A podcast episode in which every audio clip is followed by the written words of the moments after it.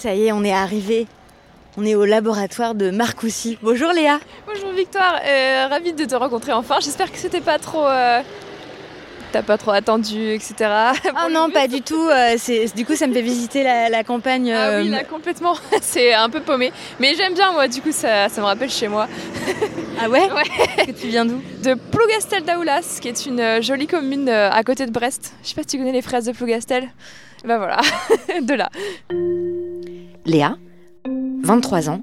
Du coup là on va marcher euh, à peu près un peu moins de 10 minutes pour rejoindre euh, mon labo. Ah oui, parce que c'est un grand site en Oui, fait. C'est ça, c'est un site assez euh, étendu. Diplômé d'un master de nanosciences, option nanodispositif. Ça fait plaisir d'y arriver là et de faire la, la petite marche entre le bus et l'arrivée au labo le matin. Je la retrouve au centre de recherche C2N à Marcoussis, où elle étudie pour sa thèse. Ah, il y a du barbelé. Oui, oui, oui. Mais c'est ça, c'est assez sécurisé. Alors du coup là, tu passes ton badge.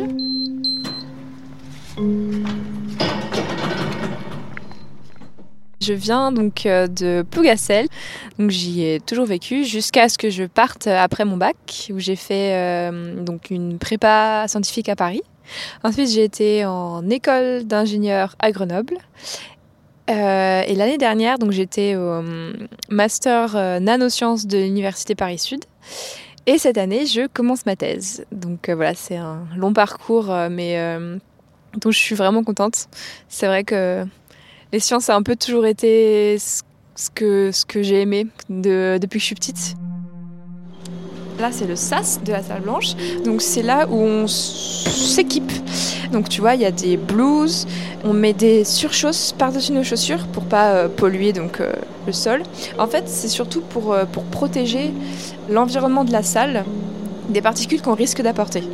Et nous, on veut pas ça en salle blanche parce que on fabrique des dispositifs donc qui sont nanométriques qui sont potentiellement plus petits que les poussières qu'il y a dans l'air ambiant.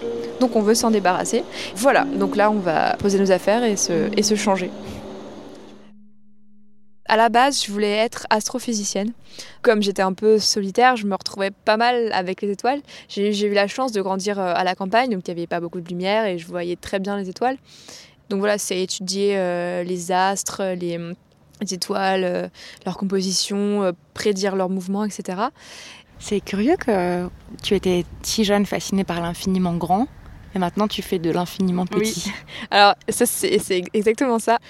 Au lieu d'aller un peu vers euh, l'origine euh, du monde, enfin l'origine de l'univers, bah, du coup là, je vais vers euh, l'origine de, de la matière, en quelque sorte. Mais en fait, c'est un peu la même chose. C'est c'est vrai que qu'est-ce qu'on fait en, en astrophysique? On peut étudier quels atomes composent les étoiles et donc revenir justement aux atomes et revenir aux, briques élémentaires de ce qui constitue la matière. Donc en fait, ça revient un peu au même. Donc euh, voilà, moi je suis ravie de, ce que je fais, de, pouvoir euh, étudier et de fabriquer des, choses qui, qui se rapprochent de, de la brique zéro. Quoi. Ça, me, ça, ça me fascine. Je n'ai jamais su pourquoi vraiment, mais le fait de, dire que de, ça découle tout le reste, c'est incroyable. Ça, ça, rejoint un peu le domaine mé- métaphysique et peut-être même euh, religieux des fois, euh, philosophique, etc. Mais ça, ça nous rapproche vraiment de, ce qu'on est, de, la vie, de la nature, de, l'univers, qu'on est tous conçus de la même façon. On a, un jour, on a été de, la terre et de, l'herbe et des arbres, un dinosaure euh, peut-être, et c'est incroyable. Ça me, ça me remplit en fait. voilà. Donc là, c'est ton lieu d'étude. on fabrique, mais aussi on caractérise avec par exemple le microscope euh, électronique. La salle blanche, c'est en effet une grande partie et c'est vraiment ce qui me plaît beaucoup dans, dans le travail que je fais. Donc il y a les différents procédés de fabrication, euh, le fait voilà, qu'il faut hum, savoir comment fonctionne la machine. C'est vraiment, c'est un peu comme un, je sais pas, j'ai l'impression de, jouer en fait.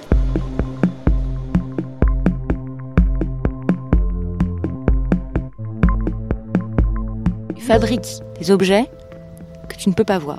Oui, c'est un peu la, tendance en fait à tout miniaturiser.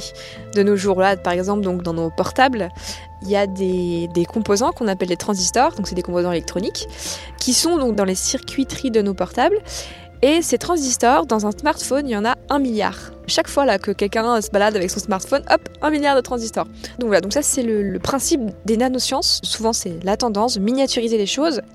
Et il y a aussi le fait, les nanosciences, qu'on étudie qu'est-ce qui se passe à l'échelle de la matière en fait. Voilà, et là on est assis sur des chaises, sur une table, c'est des tables métalliques, ben qu'est-ce qui fait que cette matière est métallique? Et ben ça, ça vient de de l'arrangement de la matière à l'échelle nanométrique. Sur un nanomètre, on met à peu près 10 atomes.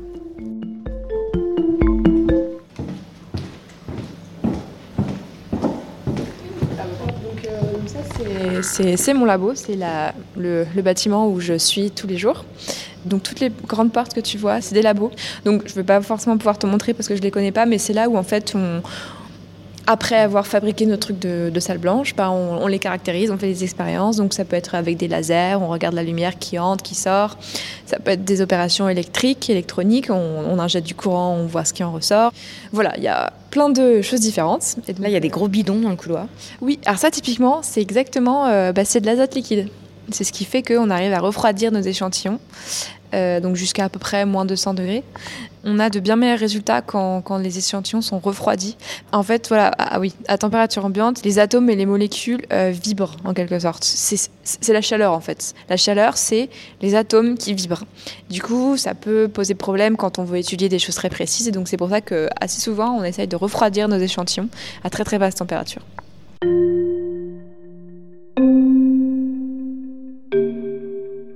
Toi, tu parles d'autres langues? Euh, d'autres langues. Alors, il y a les langues euh, anglais et allemand, sinon euh, la langue de la musique aussi. Celle-là, je la parle. T'aimes beaucoup la musique, non? Oui, oui, j'aime beaucoup la musique. En fait, je, je, je, chante beaucoup. La musique, en fait, c'est un moyen pour moi de revivre des émotions ou des sensations que j'ai vécues tout au long de ma vie. Chaque période de l'année va me rappeler une certaine sensation et du coup va, va me donner envie d'écouter telle musique.